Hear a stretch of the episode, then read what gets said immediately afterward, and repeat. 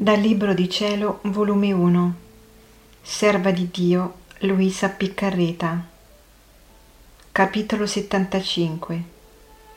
Passa a guardare il mio amore. Quarto. Figlia mia, dall'amore divorante passa a guardare il mio amore operante. Ogni anima concepita mi portò il fardello dei suoi peccati, delle sue debolezze e passioni ed il mio amore mi comandò di prendere il fardello di ciascuno. E non solo le anime concepii, ma le pene di ciascuna, le soddisfazioni che ognuna di esse doveva dare al mio celeste Padre. Sicché la mia passione fu concepita insieme con me. Guardami bene nel seno della mia celeste mamma.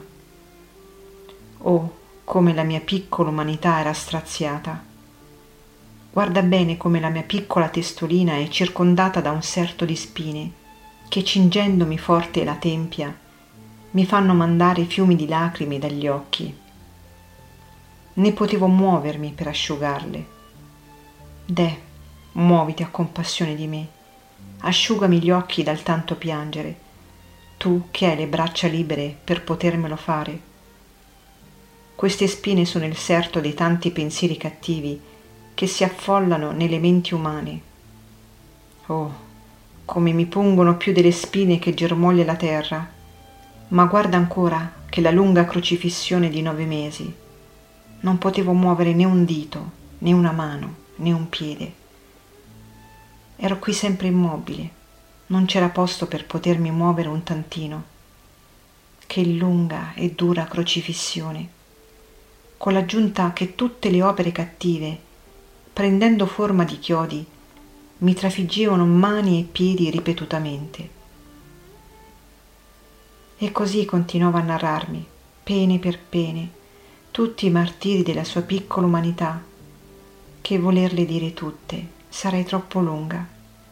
Ond'io mi abbandonavo al pianto, mi sentivo dire nel mio interno, Figlia mia, vorrei abbracciarti, ma non lo posso non c'è lo spazio, sono immobile, non lo posso fare. Vorrei venire a te, ma non posso camminare.